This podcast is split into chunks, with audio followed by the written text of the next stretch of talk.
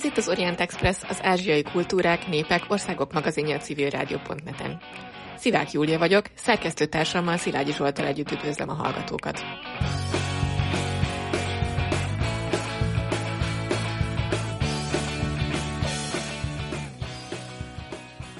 2023-ban ünnepli 10. évfordulóját a kínai övezetés útprogram, amely Kína egyik legambiciózusabb geopolitikai kezdeményezését jelenti. De mi is a kezdeményezés lényege? Mennyire sikerült beváltani a hozzáfűzött reményeket? Milyen hatással van ez a kelet-ázsiai régió országaira? Ezekről és hasonló kérdésekről beszélgetünk mai vendégünkkel, dr. Klemensics Péterrel, a Neumann János Egyetem Eurázsia Központjának kutatásvezetőjével. Az Orient Express adásainak elkészültét a Magyar Nemzeti Bank támogatja. Felhívjuk hallgatóink figyelmét, hogy az Orient Express adásai nem csak a civilrádió.net-en hallgathatók, hanem podcastként az interneten is, az expressorient.blog.hu oldalon, a YouTube csatornánkon, továbbá a Soundcloudon, a Spotify-on, az iTunes-on, és a többi podcast alkalmazásban, méghozzá bárhol, bármikor, bármilyen kütyüben. Kedves Péter, nagyon köszönjük, hogy itt vagy velünk a stúdióban, örülünk, hogy ismét vendégül láthatunk. Tíz éves az övezetés útkezdeményezés, és ennek kapcsán szeretnénk egy ilyen kis visszatekintést, értékelést, illetve hát a dél-kelet-ázsiai régiónak a szempontjából egyfajta értékelést a mai adás során megtenni. Úgyhogy először is azt kérdezném tőled, hogy az elmúlt tíz évre visszatekintve mik voltak az eredeti céljai ennek a kezdeményezésnek, és mi az, ami ebből így megvalósult?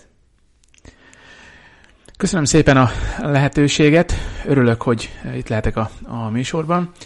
Nagyon jó a kérdés. Először még annyi kiegészítést tennék hozzá, hogy maga az elnevezés, vezetés, út, hogy ezt is érdemes egy picit talán magyarázni. Ugye maga az övezet kifejezés az a szárazföldi komponensére utal ennek bizonyos BRI kezdeményezésnek. A lényege ugye, hogy két mega projektet ölel fel ez a bizonyos kezdeményezés. Ugye egyik a szárazföldön át, átívelő folyosók, vagyis övezet, ugye több ilyen övezetről van szó. Ugye ez elsősorban a vasutak, illetőleg autópályák építését jelenti, de nyilvánvalóan Kína, amikor elképzelt ezt az egész projektet, tulajdonképpen itt arról volt szó, hogy ez egy ilyen Kína központú gazdaságfejlesztési stratégiának is nevezhetjük, amelynek a, a lényege, ugye, hogy az infrastruktúrális fejlesztések mellett Kína számára az is fontos cél volt, hogy az érintett országokat is gazdasági értelemben felemelje, és hozzájáruljon a prosperitáshoz. Na most ugye ennyit az övezetről, így röviden. A másik elnevezés maga az út, ez a, tengeri sejemútra vonatkozik. Ugye a konkrét elnevezése ennek a bizonyos megaprojektnek, ugye a 21. századi új tengeri sejemút. Hozzá kell tenni azt is, hogy ebben a névben szerepel az, hogy új tengeri sejemút. Hogy valójában nem teljesen előzmény nélküli, amit Kína elképzelt ezáltal a, ezáltal a stratégiával vagy vízióval, még erről is beszélhetünk a, a későbbiek során. Ugye valaha tulajdonképpen létezett egy sejemút, szárazföldi sejemút, és egy tengeri sejemút is, aminek az volt a lényege, hogy Európát Ázsiával összekötötte, amelynek során nagyon, ezek nagyon fontos kereskedelmi útvonalak voltak, és lényegében a távoli régiók között ezáltal biztosították zavartalan kereskedelmet. És most Kína tulajdonképpen ezt a fajta régi sejemutat próbálja meg ezáltal új köntösben feltüntetni, illetőleg nyilvánvalóan a 21. századi lehetőségekhez mérten átalakítani. És ugye igazából most ez csak egy kicsit ilyen összefoglaló lett volna, és ugye a kérdésre is pontos választ adjak. Hát tulajdonképpen, amikor Kína 2013-ban hirdette meg ezt a bizonyos BRI kezdeményezést, eredetileg egyébként az volt a, a, az elnevezés, hogy One Belt, One Road, egy övezet, egy út, csak a későbbiek során, hogy egyértelmű VB váljon ez az elnevezés, akkor változtatták meg övezetés útra.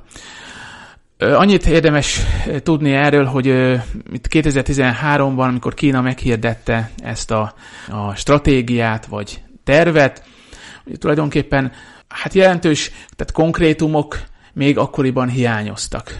Ugye fontos megemlíteni, hogy maga a BRI nem minősíthető egy olyan stratégiának, amelyben a, részletek pontosan le vannak írva, vagyis, hogy az elkövetkezendő években konkrétan miket kell megvalósítani, és mikor mondhatjuk azt, hogy sikerült megvalósítani ezt a bizonyos stratégiát. Tehát nyilván itt nem erről van szó.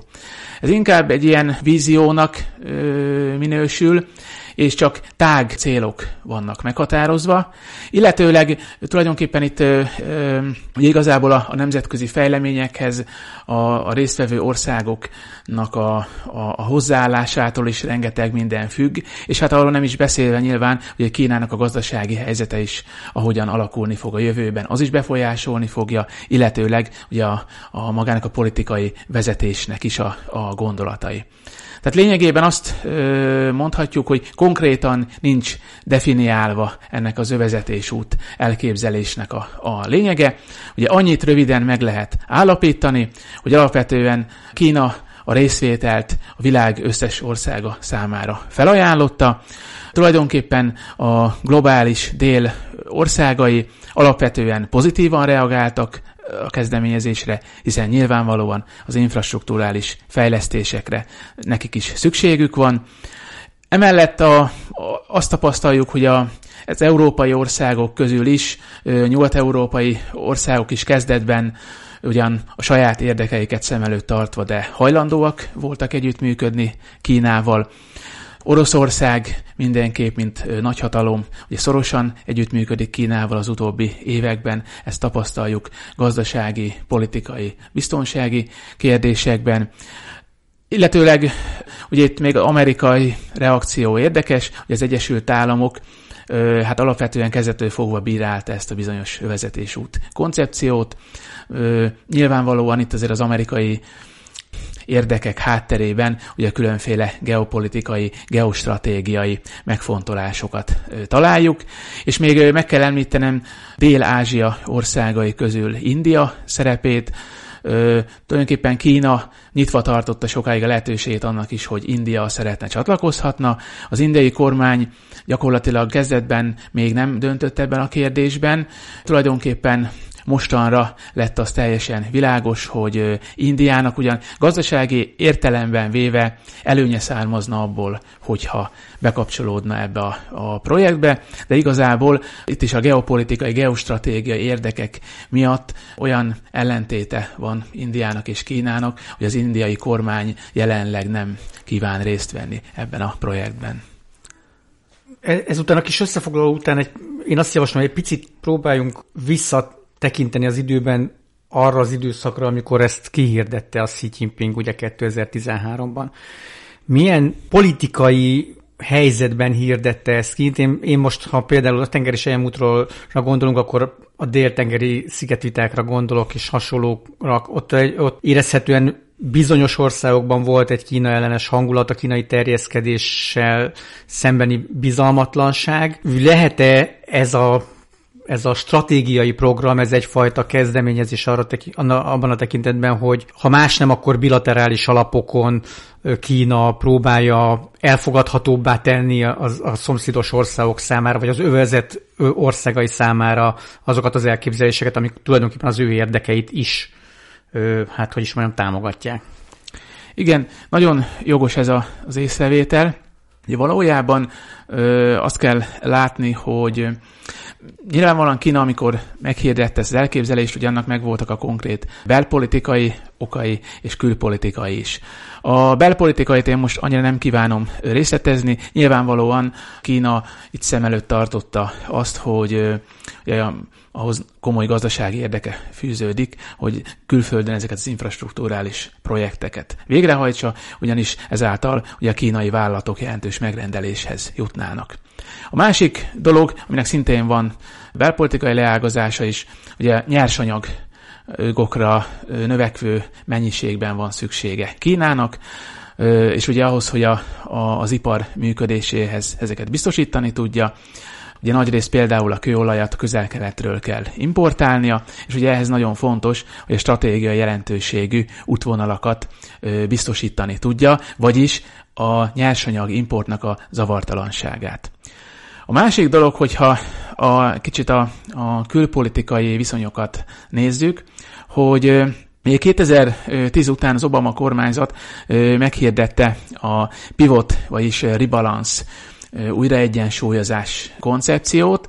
Itt egy olyan stratégiai koncepcióról van szó, amelynek a értelmében az Egyesült Államok vezetése eldöntötte, hogy a 2000 es évek elején, ugye Amerika alapvetően a közel-kelet térségére koncentrált, ezzel párhuzamosan viszont kevesebb figyelmet fordított az ázsiai csendes óceáni térségnek, és az Obama kormányzat azt ismerte fel, hogy a továbbiakban ahhoz, hogy Amerika az érdekeit meg tudja védeni a térségben, sokkal nagyobb mértékben kell fókuszálnia a távol-kelet térségére. Na most Nyilvánvalóan itt a, az amerikai stratégiában, ugye kezdet, kezdetől fogva még nem volt az kimondott, hogy, hogy ez Kína ellen irányulna, de azért ezt bizonyos szempontból ki lehetett olvasni belőle, és nem véletlen ezért, hogy amikor Kína meghirdette ezt a bizonyos BRI koncepciót 2013-ban, utána sokan úgy gondolták, hogy gyakorlatilag az amerikai rebalance koncepcióra adott válaszról van szó. Na most a dél-kelet-ázsiai országok vonatkozásában. Ugye itt azt is látni kell, hogy alapvetően a 2000-es évek előtt, meg ugye 2000-es évek első évtizedében összességében Kína és a dél országok együttműködése az egyre szorosabbá vált. Ez gazdasági téren, ez teljes mértékben megfigyelhető volt. Na most ugyanakkor viszont azért itt néhány dél országban Kína felemelkedése az, azt az egy kicsit politikai problémákat generált, vagyis a, a hatalmi elit úgy érezte, hogy ez veszélyforrást jelent az ország biztonságára nézve. És hát Igazából ezért azt mondhatjuk, hogy a politikai kapcsolatokban azért voltak feszültségek. Na most azt követően, hogy az Egyesült Államok meghirdette ezt a bizonyos rebalance koncepciót, tulajdonképpen a térségben a szövetségesei támogatására is nagyobb hangsúlyt helyezett. Tehát gyakorlatilag ugye itt Amerika megpróbálta ugye a kínai gazdasági befolyást is visszaszorítani, és ugye a szövetségesekkel megerősíteni a kapcsolatait. Nyilván ennek olyan következménye is lett, hogy azok az országok, akik nehezményezték Kínának a térnyerését, ugye azok jó lehetőséget láttak abba, hogy az Egyesült Államokkal együttműködjenek. És hát ugye, ahogy itt a kérdésben is elhangzott, a dél-kínai tengeri szigetvitáknak az ügye. Tehát a dél-kínai tengeri konfliktusról annyit érdemes tudni, hogy a problémának az egyik felét az jelenti, hogy a tengeri határok tisztázatlanok a térségben. A másik, hogy bizonyos szigetcsoportok, mint például a Spratly és a Paracel szigeteknek a hovatartozása sem eldöntött. És hát ugye az ASEAN országok többsége, illetőleg Kína és Tájvan is bizonyos sziget részeket, tengeri területeket magának követel.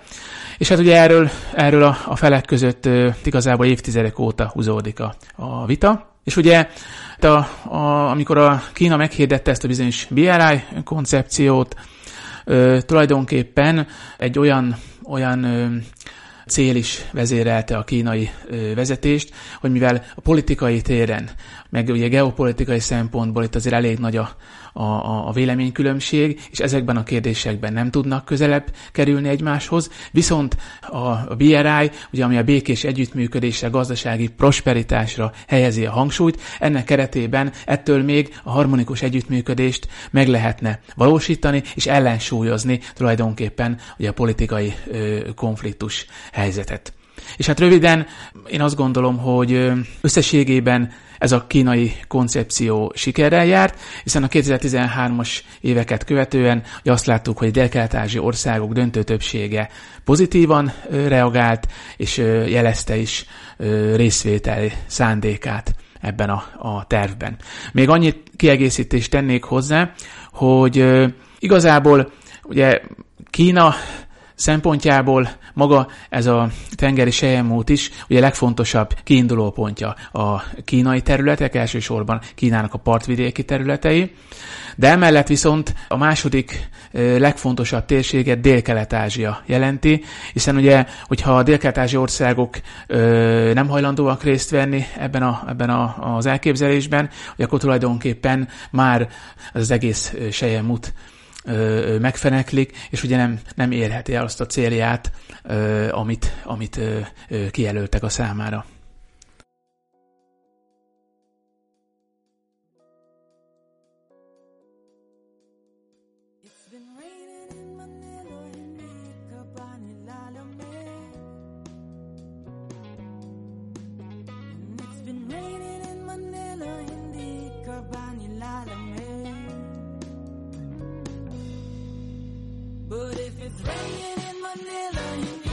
kita. So I'll be waiting in Manila dahil di ka na babalik.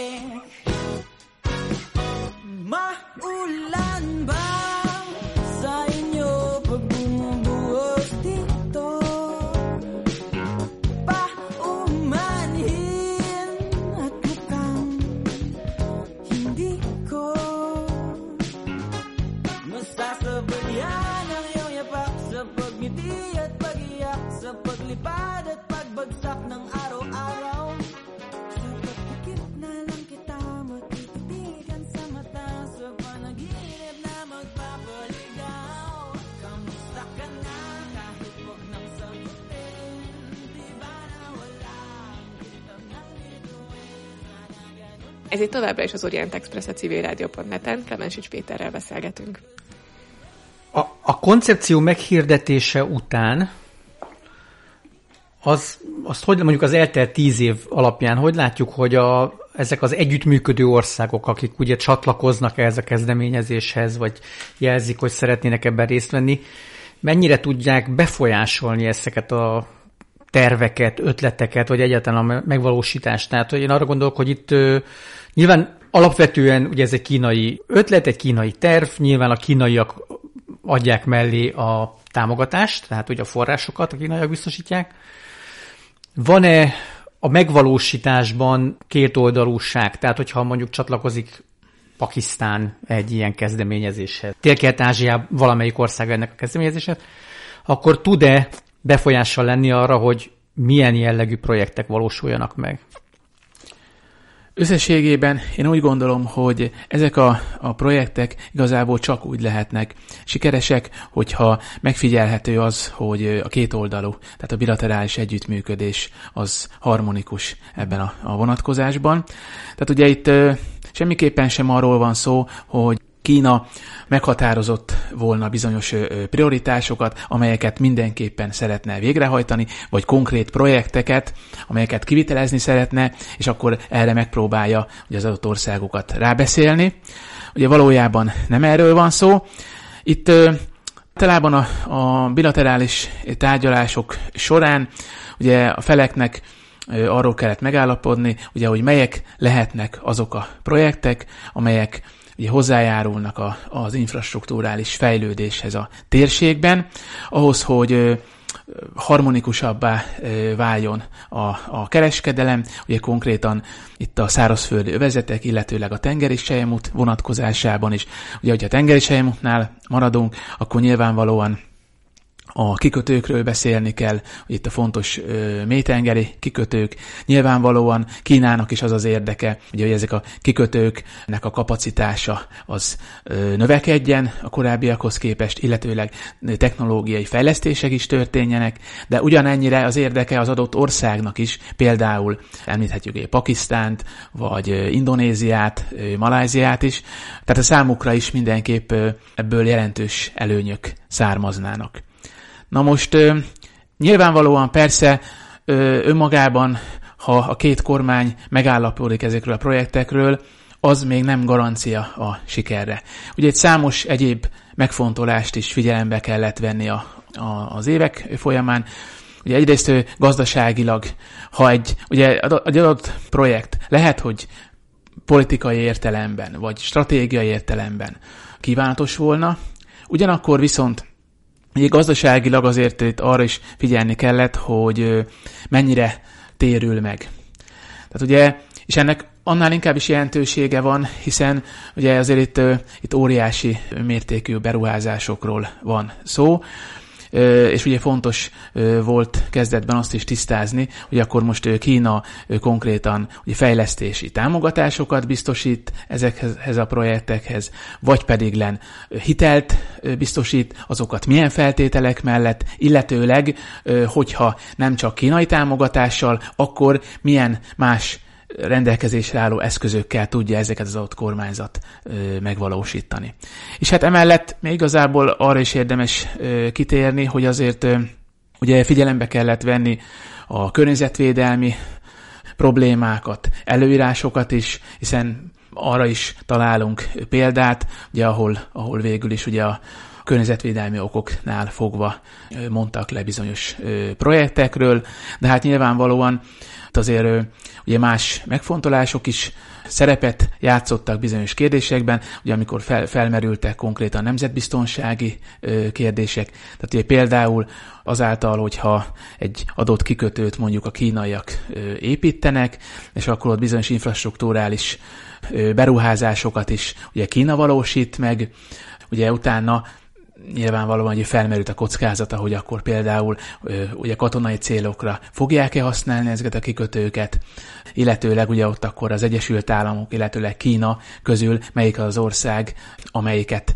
az adott kikötőben szívesebben látják majd a, a, a vendéglátóik. Tehát azért itt nagyon komoly kérdések merültek fel a, az évek során, és hát nem véletlen az, hogy annak ellenére, hogy 2013 után ö, hamarosan ugye nagyon komoly megállapodások voltak óriási értékben, de azért ö, a gyakorlati megvalósítás az már a későbbiekben korán sem volt ennyire egyszerű. Én meg egy kicsit maradnék a gyakorlati részénél a saját arról, mennyit lehet tudni, hogy ezek a megegyezések, ezek a beruházások, ezek hogyan keletkeznek. Tehát, hogy itt ki, ki veti fel egyáltalán a projektnek az ötletét, milyen mértékben vannak benne aztán állami, meg nem állami szereplők erről, mennyit lehet tudni? Hát igazából ugye az Egyesült Államok kezdettől fogva azért is támadta Kínát, hogy nem eléggé átláthatóak ezek a, a projektek. Nyilvánvalóan az amerikaiak ezt a saját nézőpontjukból fogalmazták meg. Meg hát ugye... Az volt, hogy ők nem látják át a helyzetet, nem? Hát igen, igen, igen. Nyilvánvalóan ugye bizonyos más nyugat-európai ö, országok is ö, azóta már hasonló dolgokat megfogalmaztak, aggályokat, de hát nyilvánvaló, hogy ö, ugye az a fajta rendszer, ami, ami kialakult mondjuk így a, a nyugati projektekkel kapcsolatban, vagy az a fajta átláthatóság, ugye az nem teljes mértékben van meg a BRI projekteknél, de ugye itt ennek azért olyan oka is van, hogy ugye Kína ebben a, ebben a tehát ezen a téren úgymond még tapasztalatlannak is számít, meg ugye Kínában azért elég ugye, hát egész más ugye a, a politikai berendezkedés is, tehát ugye azért nyilván a nyugati ö, demokráciával összehasonlítva egész mások a viszonyok. Na most ugye, hogyha megnézzük a, az egyes országokat, most konkrétan, ha csak Dél-Kelet-Ázsiát nézzük, ugye itt is azért ö, ö, számos ország esetében ugye nem a demokrácia a meghatározó politikai rendszer. Tehát mondjuk ö, most csak egy példát, hogyha így felhozok, egy vietnámi BLI projekt esetében hát messze nem várhatjuk el, hogy olyan átlátható legyen ez az egész folyamat, mintha mondjuk ugye ezek a fejlesztések például egy nyugat-európai országba valósulnának meg. Tehát azért ilyen, ilyen ö, ö, regionális különbségek is felfedezhetőek. Ugyanakkor viszont, hogyha ö, azt akarjuk megnézni, ugye, hogy hogyan jöttek létre ezek a bizonyos projektek, Hát itt talán érdemes a, a Fülöp-szigetek helyzetét megnézni. Ugye a Fülöp-szigeteken alapvetően ö, demokrácia van. A Fülöp-szigetek biztonsági tekintetben az Egyesült Államok szövetségesének számít. Ugyanakkor viszont gazdasági vonatkozásban nyilvánvalóan a többi dél-kelet-ázsia országhoz hasonlóan Kínával való együttműködésre törekszik. És amikor itt ugye a, a, a BRI projekteknél is Ugye sokat számított az, hogy a Fülöp-szigeteki kormányzat mely projekteknek kívánt prioritást adni. Tehát ezt konkrétan úgy kell elképzelni, hogy 2016-ban, amikor Rodrigo Duterte lett az elnök a Fülöp-szigeteken, ő megfogalmazott egy nagyon komoly infrastruktúra fejlesztési tervet. Ezt nevezték a Build, Build, Build koncepciónak. És ennek az volt a, a lényege, hogy a Fülöp-szigetek gyakorlatilag a megfelelő fejlődési szintet csak úgy érheti el, hogyha jelentős infrastruktúra fejlesztési projekteket indít. Nyilvánvalóan az állam ehhez nem rendelkezett önmagában kellő forrásokkal, tehát a külföldi szereplőkre is növekvő mértékben számított. Ugye itt Nyilvánvalóan, ahogy említettem is, hogy Amerika szövetségese az ország, ugye számítottak az amerikai tőkére, japán, indiai, nyugat-európai tőkére, csak azért, ahogy a korábbi időszak is mutatta, gyakorlatilag ezekből az országokból nem ö, érkezett megfelelő mennyiségű befektetés, tehát szükség volt arra, hogy Kína felé is nyisson az ország. Tehát alapvetően ezért is szándékozta Duterte, gyakorlatilag ugye ezeket a projekteket ugye Kína illetékességébe utalni. És hát nyilvánvalóan ugye a, a, a Fülöp-szigeteken is, ha már az infrastruktúra fejlesztés volt az elsődleges, ugye alapvetően utakat, hidak építését, vízi erőműveket, szivattyúállomásokat, tehát nagyjából ilyen projekteket jelentettek be. És hát ugye itt, itt nyilvánvalóan ugye a, a lényeg az volt, hogy a Fülöp-szigetek is egy számos szigetcsoportból áll, és ugye itt nem is Manilának a fejlesztése volt a legfontosabb, hanem például azok a területek, mint Mindanao, Ugye Duterte elnök is alapvetően Davao városából származott, és ugye Mindanao szigetén található Davao. Annyit kell erről tudni, hogy ez egy elmaradottabb régiója a Fülöp-szigeteknek. Hát abban az aspektusban kell ezt érteni, hogy évtizedek óta mm, politikai, gazdasági, társadalmi nyugtalanság jellemzi.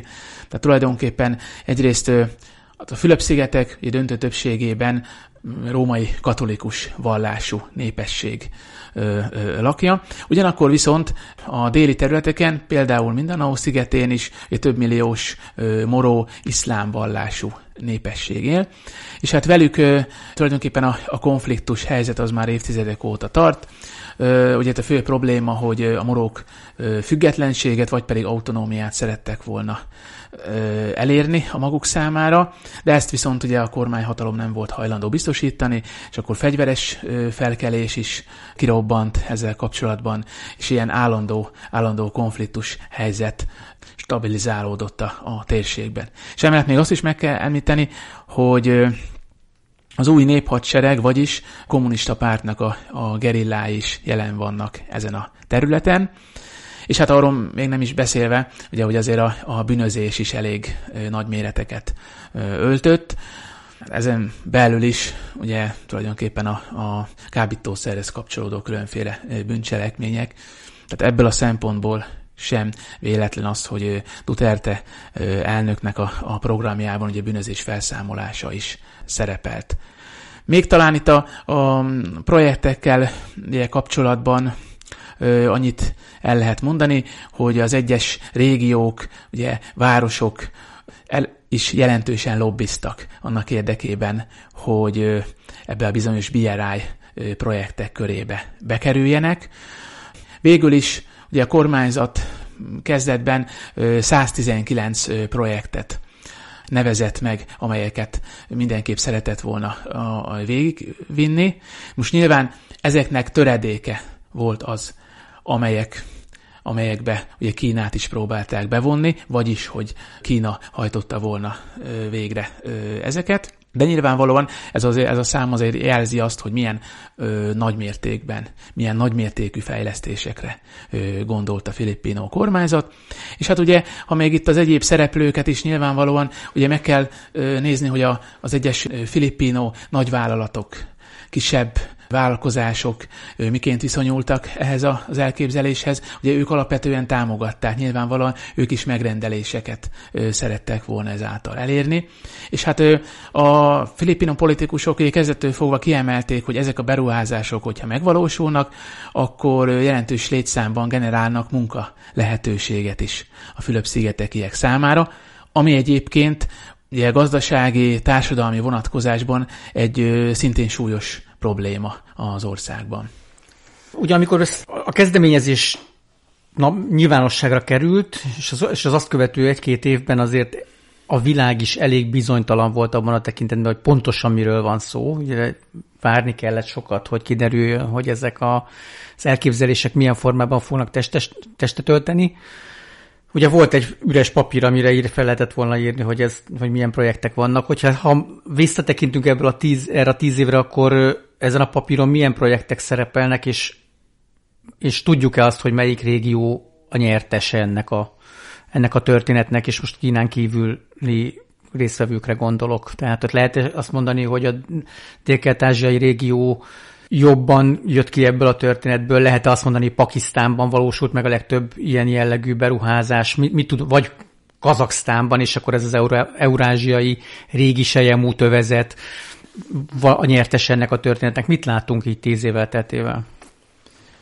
Összességében szerintem kijelenthető az, hogy röviden meg lehet azért határozni azokat a, az országokat, amelyek profitáltak ebből, a, ebből az egész koncepcióból.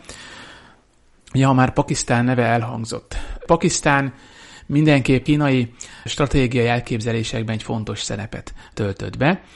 Ugye itt alapvetően Kína-pakisztáni gazdasági folyosóról kell beszélnünk, ugye ami önmagában nyilván nem csak arra koncentrált, hogy Gvadar kikötőjét kínaiak bővíteni akarták és fejleszteni, Ugye ezzel párhuzamosan tulajdonképpen ugye a, itt a folyosó során ugye vasúti, közúti szállítást is fejlesztették, de ugye emellett csővezetékek építése is felmerült. Ugye egész egyszerűen Kína számára az egy fontos stratégiai érdek volt, hogy ugye megpróbálja a közel-keletről tulajdonképpen a nyersanyagokat ezen az útvonalon ugye Kínába eljuttatni. Nyilvánvalóan egyrészt ugye a szállítási szempontból véve sokkal rövidebb útvonal, hogyha Pakisztánon keresztül érkezik a nyersanyag, mintha külön ugye a Malakka-szoros megkerülésével. Illetőleg ugye a másik fontos dolog, hogy Pakisztán a kezdetektől fogva hajlandónak bizonyult a Kínával való együttműködésre. Ugye ennek nyilván egy olyan oka is van, hogy pakisztáni-indiai konfliktus szem előtt tartva, ugye Indiának nézeteltérései vannak Kínával, és ugye szkeptikus volt kezdettől fogva a BRI-jal szemben, Pakisztán pedig ezúton is ugye szerette volna Kína támogatását elnyerni. Na most Vadar kikötője egyébként ö, ugye jelentősen fejlesztették a, a kínaiak, ez megállapítható. Emellett ugye a dél-kelet-ázsiai országok vonatkozásában is számos projektet tudunk megemlíteni, amelyek sikeresen megvalósultak. Ugye nézzük először mondjuk Vietnámot. Vietnám esetében itt ugyanakkor ugye röviden arról érdemes beszélni, hogy Vietnám egy szomszédos ország Kínával, mindkét országban kommunista párt van uralmon, ugyanakkor viszont azért a kínai-vietnámi kapcsolatok feszültséggel terheltek. Ugye itt azt is látni kell az utóbbi időben, hogy ha bár külpolitikáját bizonyos szinten Vietnám hajlandó Kínához igazítani, ugyanakkor viszont megpróbál ellensúlyozni Kínával szemben, leginkább ugye az Egyesült Államok támogatását elnyerve. Tehát gyakorlatilag néhány évtizeddel a vietnámi háború lezárását követően ma azt tapasztaljuk, hogy Vietnám fontos partnere az Egyesült Államoknak, és hát nyilvánvalóan ugye az USA igyekszik megtenni mindent annak érdekében, hogy Vietnám ne maradjon magára Kínával szemben, és ugye politikai, biztonsági, gazdasági téren is igyekszik támogatásáról biztosítani. A lényeg az tehát, hogy alapvetően, amikor Kína meghirdette a BRI kezdeményezést, Vietnám óvatosan viszonyult hozzá, Ugyanakkor viszont ő sikerült megállapodásra jutni, ugye a bizonyos Kathleen Hadong vasút fejlesztéséről, pontosabban ezt metrónak nevezik. Ugye a, a tömegközlekedés tekintetében azért voltak itt komoly infrastruktúrális elmaradások, tehát összességében ugye azért azáltal, hogy 21 végén sikerült befejezni ezt a bizonyos projektet, ebből széles rétegek profitáltak a vietnámi lakosság vonatkozásában. Aztán egy ilyen másik sikeres projektet akarunk kiemelni, ugye a szomszédos Laosban a Vientiane Boten vasút vonal szintén befejeződött már ez a projekt is két évvel ezelőtt. Ugye alapvetően itt is egy ilyen gyorsvasútról van szó, nyilvánvalóan a Laosznak a, a városai között is ez megfelelő összekötetést teremtett, aminek aztán ö, ugye komoly ö, gazdasági következményei is ö, lehetnek a, a jövőben. Ha napjaink eseményeire gondolunk, akkor pedig Indonéziában is. Ugye azt látjuk, hogy tulajdonképpen Jakarta Bandung gyorsvasút idén októberben készült el, és hát Indonéziában is nagy hiány mutatkozott ugye hát a közösségi közlekedés fejlesztését tekintve, úgyhogy ezen a helyzeten is jelentős mértékben orvosolt ez a bizonyos projekt. A Fülöp-szigetekről is, hogy hozzak példát, ott Ugye az Estrella Pantaleon híd, illetőleg Binando Intramuros híd volt egy olyan jelentősebb ugye, projekt, amely az ország egyes területei közötti összekötetést jelentős mértékben megvalósította. De hogy ugye tovább nézzük a, a dolgokat, ugye Európában például az aténi Pireus kikötője iránt is kezdettől fogva ugye Kína komoly érdeklődést tanúsított, és hát végül is ugye jelentős részesedést szerzett is a kikötőben, ezt követően kibővítették, tehát gyakorlatilag ugye Pireus, az új tengeri sejemútnak az egyik fontos európai végpontjának számít ma is.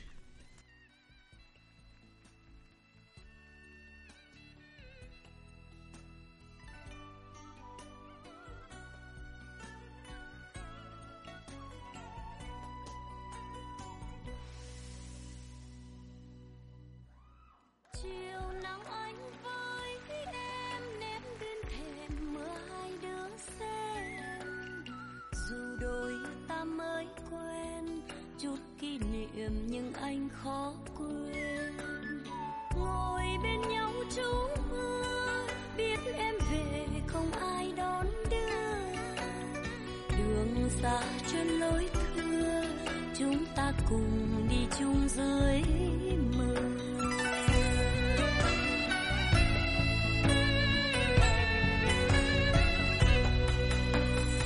rồi từ khi chia tay biết bao lần gió mưa trời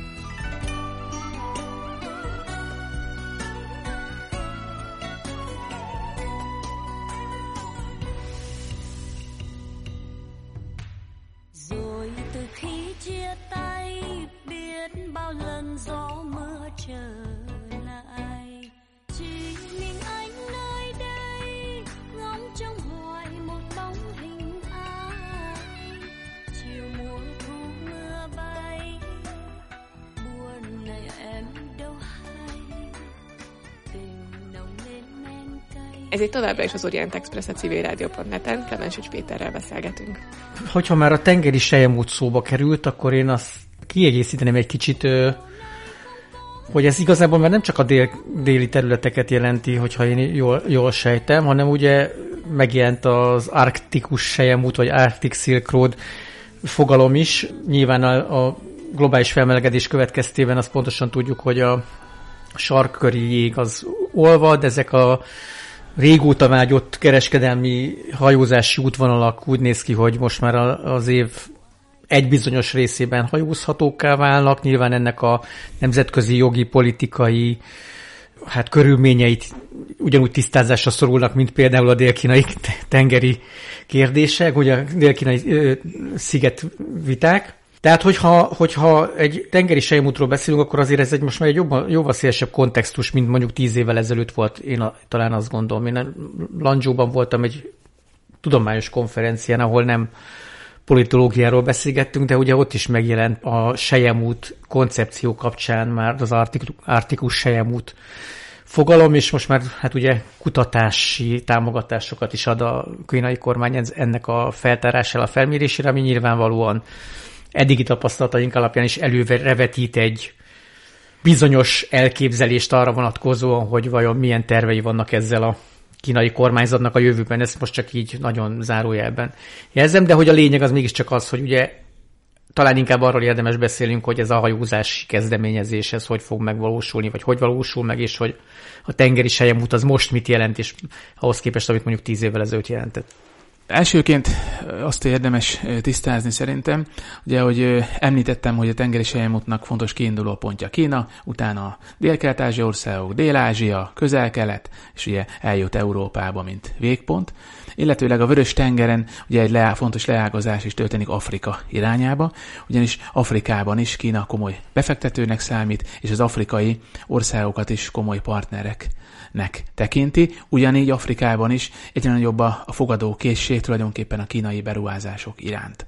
Na most ugyanakkor viszont igen, ez is nagyon fontos tény, és ezt a kínai kormányzat 2017-ben konkretizálta. Ugye nagyon tehát ilyen fontos kék folyosók találhatóak ugye ebben a bizonyos tengeri projektben, és ugye az egyik nyilván ugye ez az Európa felé tartó vonal, ami leágazik Afrika felé, de ennek ugye a másik nagyon fontos pillére, ez a bizonyos sarkvidéki sejemút, ugye amelynek a, a lényege, ugye, hogy északon, tulajdonképpen ugye Oroszországot megkerülve, az északi sarkvidék térségében keresztül haladva jut el Nyugat-Európa felé. Egyértelmű, hogy a a klímaváltozással, ugye a globális felemelegedéssel párhuzamosan gyakorlatilag ugye jelentős jégtakarók olvadása kezdődött meg. Ennek következtében ugye ma már ugye az év sokkal nagyobb időszakában váltak hajózhatóvá ezek, a, ezek a, az északi útvonalak, mint korábban. És ugye ebben a tekintetben is nyilvánvalóan, hogy tíz éve hirdették meg ezt a projektet, azóta már itt, itt is folyamatos előrelépés történt, tehát igazából ezt a, a fajta sarkvidéki mutat, ugye Kína mindenképp prioritásnak tekinti. Amellett még ugye arról is szólnunk kell, hogy Dél-Kelet-Ázsiából kiindulva a csendes óceáni szigetvilág felé is húzódik egy ilyen tengeri sejemútnak az ága, amelynek ugye a, a végcélja konkrétan nem meghatározott, lényegében arra is van lehetőség, hogy a dél-amerikai országokat bekapcsolja ebbe a rendszerbe. És ugye Erről talán ugye még nem is beszéltünk, hogy eleve a, szárazföldi útvonalak és a tengeri sejemútnak gyakorlatilag ugye mi a viszonya egymáshoz, vagy mi a jelentőségük. Ugye nyilvánvalóan Kína úgy képzelte, hogy mind a kettő egyforma jelentőséggel bír, tehát a párhuzamos megvalósításuk a cél, ugye a kettő kiegészíti egymást. Ugyanakkor azért ugye fontos azt is kiemelni, hogy globális szállításnak tulajdonképpen a 80%-a ma még mindig tengeren keresztül történik. Tehát annak ellenére, hogy ugye a szárazföldi gazdasági folyosók is egyre nagyobb jelentőségre tesznek szert, azért még mindig a tengeri kereskedelem a meghatározó. És ugye itt ugyanakkor azt is ki kell emelni, hogy amikor a, az övezet projektjeiről beszélünk, a szárazföldi infrastruktúrális fejlesztésekről. Ott számos esetben ugye azt ö, látjuk, hogy gyakorlatilag nulláról kell indítani ezeket a, a projekteket, tehát hogy tényleg fel kell építeni a vasútvonalat, autópályákat, mellette városokat felépíteni, gyárakat, stb.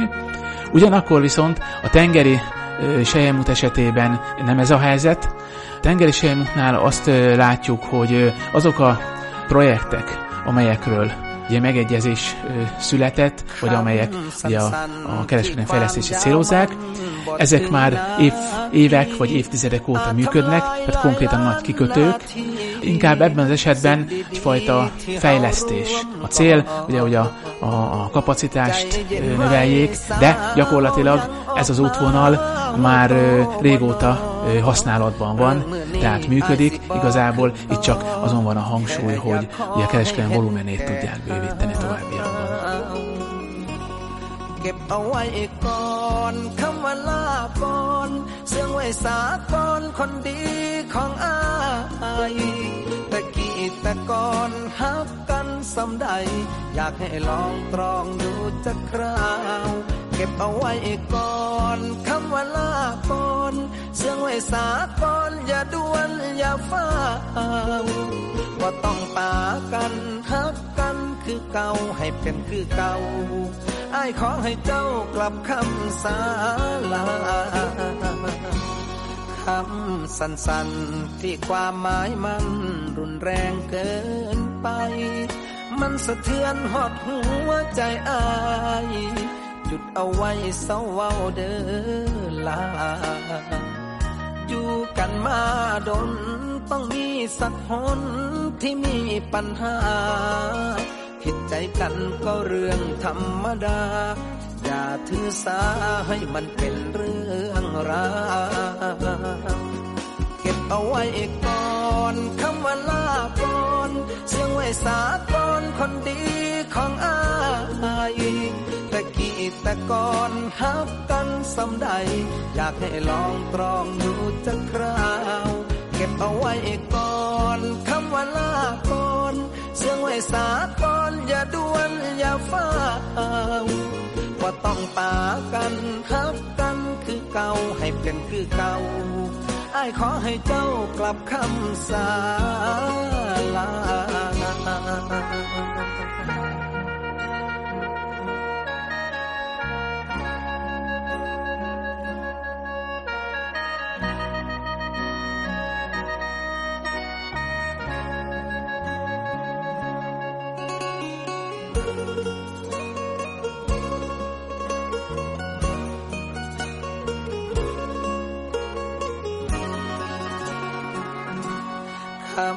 สั้นๆ ที่ความหมายมันรุนแรงเกินไป มันสะเทือนหอดหัวใจอาย หยุดเอาไว้เศร้าเว้าเด้อลา อยู่กันมาดนต้องมีสักหนที่มีปัญหา ผิดใจกันก็เรื่องธรรมดาอย่าถือสาให้มันเป็นเรื่องราว เอาไว้ก่อนคำว่าลาก่อนเสียงไว้สาก่อนคนดีของอายตะกี้ตะก่อนฮักกันสำใด อยากให้ลองตรองดูจะคราว เก็บเอาไว้ก่อนคำว่าลาก่อนเสียงไว้สาก่อนอย่าด่วนอย่าฟ้าวว่าต้องปากันฮักกัน คือเก่าให้เป็นคือเก่าไอ้ายขอให้เจ้ากลับคำสาลา เก็บเอาไว้ก่อนคำว่าลาก่อนเสียงไว้สาก่อนคนดีของอายตะกี้ตะก่อนฮับกันสำ Ez itt ใด továbbra is az Orián Express a civil rádió.net-en Klemenses Péterrel beszélgetünk. Most itt már lassacskán a beszélgetés, vagy a műsoridőnk végé, vége felé közelítünk. Adja magát az a kérdés, hogy tíz év tapasztalatai alapján mit gondolsz, hogy merre felé visz az útunk, merre felé visz ez a sejemút? Tehát most itt említetted, hogy, hogy azért az talán egy picit érződik, hogy a tengeri sejemút tal kapcsolatos beruházások vagy projektek azok, mintha egy kicsit ilyen nagyobb szeletet hasítanának ki ebből a tortából, tehát hogy elképzelhető, hogy ebbe az irányba fejlődik ez az egész történet, és hogy, és hogy tíz év után a kínaiak összegeztek-e, tehát hogy arról lát, látunk-e bármit, hogy, hogy, hogy nekik mi a véleményük erről, a, erről az eltelt tíz évről. Lehet, hogy ezt az legelején kellett volna feltennem, de most teszem fel ezt a kérdést. Ugye itt most részletesebben beszélgettünk a, a tengeri sejmut projektjeiről. Ugye tény az, hogy szárazföldi vonatkozásban hogy azért Kína jelentős erőfeszítéseket tett azzal kapcsolatban, ugye, hogy a, az északnyugati régióit is fejlesz ugye az országnak, és ezen keresztül ugye közép-ázsiai államokkal is kiépítse a kapcsolatát. Tehát azért ebben a térségben is nagyon komoly fejlesztések történtek, Ugye az elmúlt években már egyre nagyobb kapacitással az is megfigyelhető volt, hogy olyan vonatszerelvények ugye indultak Kínából, amelyek gyakorlatilag egyenesen Európáig jutottak el, illetőleg ugye visszafele is ugyanígy az áruknak a, a, a szállítása. Tehát igazából Ugye itt még annyit lehet kiemelni, hogy azért ugye vannak olyan termékek, iparcikkek, amelyek esetében a tengeri szállítás nem annyira jövedelmező vagy megtérülő. Ebben az esetben ugye reális alternatívát jelenthetnek a szárazföldi folyosók. Ugye, hogyha a, a, megnézzük a, a fejlesztéseket, itt mindenképp arra érdemes kitérni, 2020-as COVID járvány következtében azért számos ugye, projekt késedelmet szenvedett, utána nyilván ugye a, a gazdasági értelemben is ö, újra kellett értékelni, hogy az adott országban ö, ezt végre tudják hajtani, meg tudják-e valósítani, ö, van-e rá anyagi fedezet. Nyilvánvalóan Kína is már ekkor ö, végrehajtott egy ilyen átértékelést, illetőleg ugye azokban a régiókban, ahol esetleg felmerült az, hogy az adott fogadó ország részéről pénzügyi tekintetben ugye problémák vannak, ugye ott is Kínának bizony el kellett gondolkodni azon, hogy ugye adott esetben ugye mennyire reális célkitűzés ezeknek a projekteknek a, a végrehajtása. Tehát én úgy gondolom, hogy egyrészt 2020 után már megindult egy ilyen értékelési folyamat, nem csak Kínában, hanem a részvevő országokban is. És mára pedig azt látjuk, hogy most a, a legutóbbi 2022-es BRI fórumon is gyakorlatilag számos ugye, projektet átértékeltek, tehát megállapodások születtek, amelynek ugye az volt a lényege, hogy bizonyos projektekről lemondtak, átütemeztek, ugye a költségeket is újra kellett számolni, viszont a korábbiaknál konkrétabb kivitelezési tervek fogalmazódtak meg a, a jövőre nézve. Tehát én igazából úgy gondolom, hogy a BRI-nak mindenképp van jövője.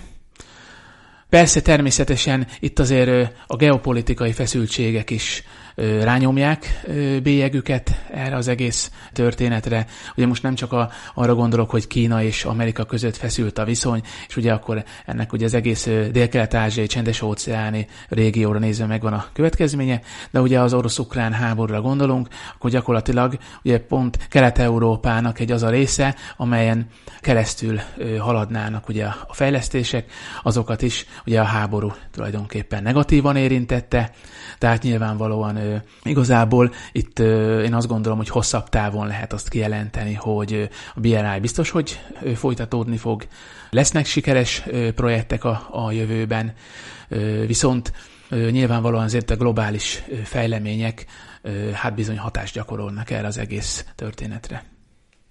Köszönjük szépen! Köszönöm szépen a lehetőséget! Nagyon köszönjük Klemensics Péternek, hogy elfogadta meghívásunkat, köszönjük a hallgatóknak a figyelmet és a Magyar Nemzeti Banknak a támogatást. Önök az Orient Express-t, a civilradio.net ázsiai magazinját hallották, a műsort Szivák Júlia és Szilágyi Zsolt vezették. Felhívjuk figyelmüket, hogy az Orient Express adásai nem csak a civilradio.net-en hallgathatók, hanem podcastként az interneten is. A címünk expressorient.blog.hu, de ott vagyunk a YouTube-on, a Soundcloud-on, az iTunes-on, a Spotify-on és a többi podcast alkalmazásban is, Facebookon pedig a Pázmány Péter Katolikus Egyetem Modern Kelet-Ázsia kutatócsoportjának oldalán lehet megtalálni az adásokat és készítőiket. A viszont hallásra tartsanak velünk a jövő héten is!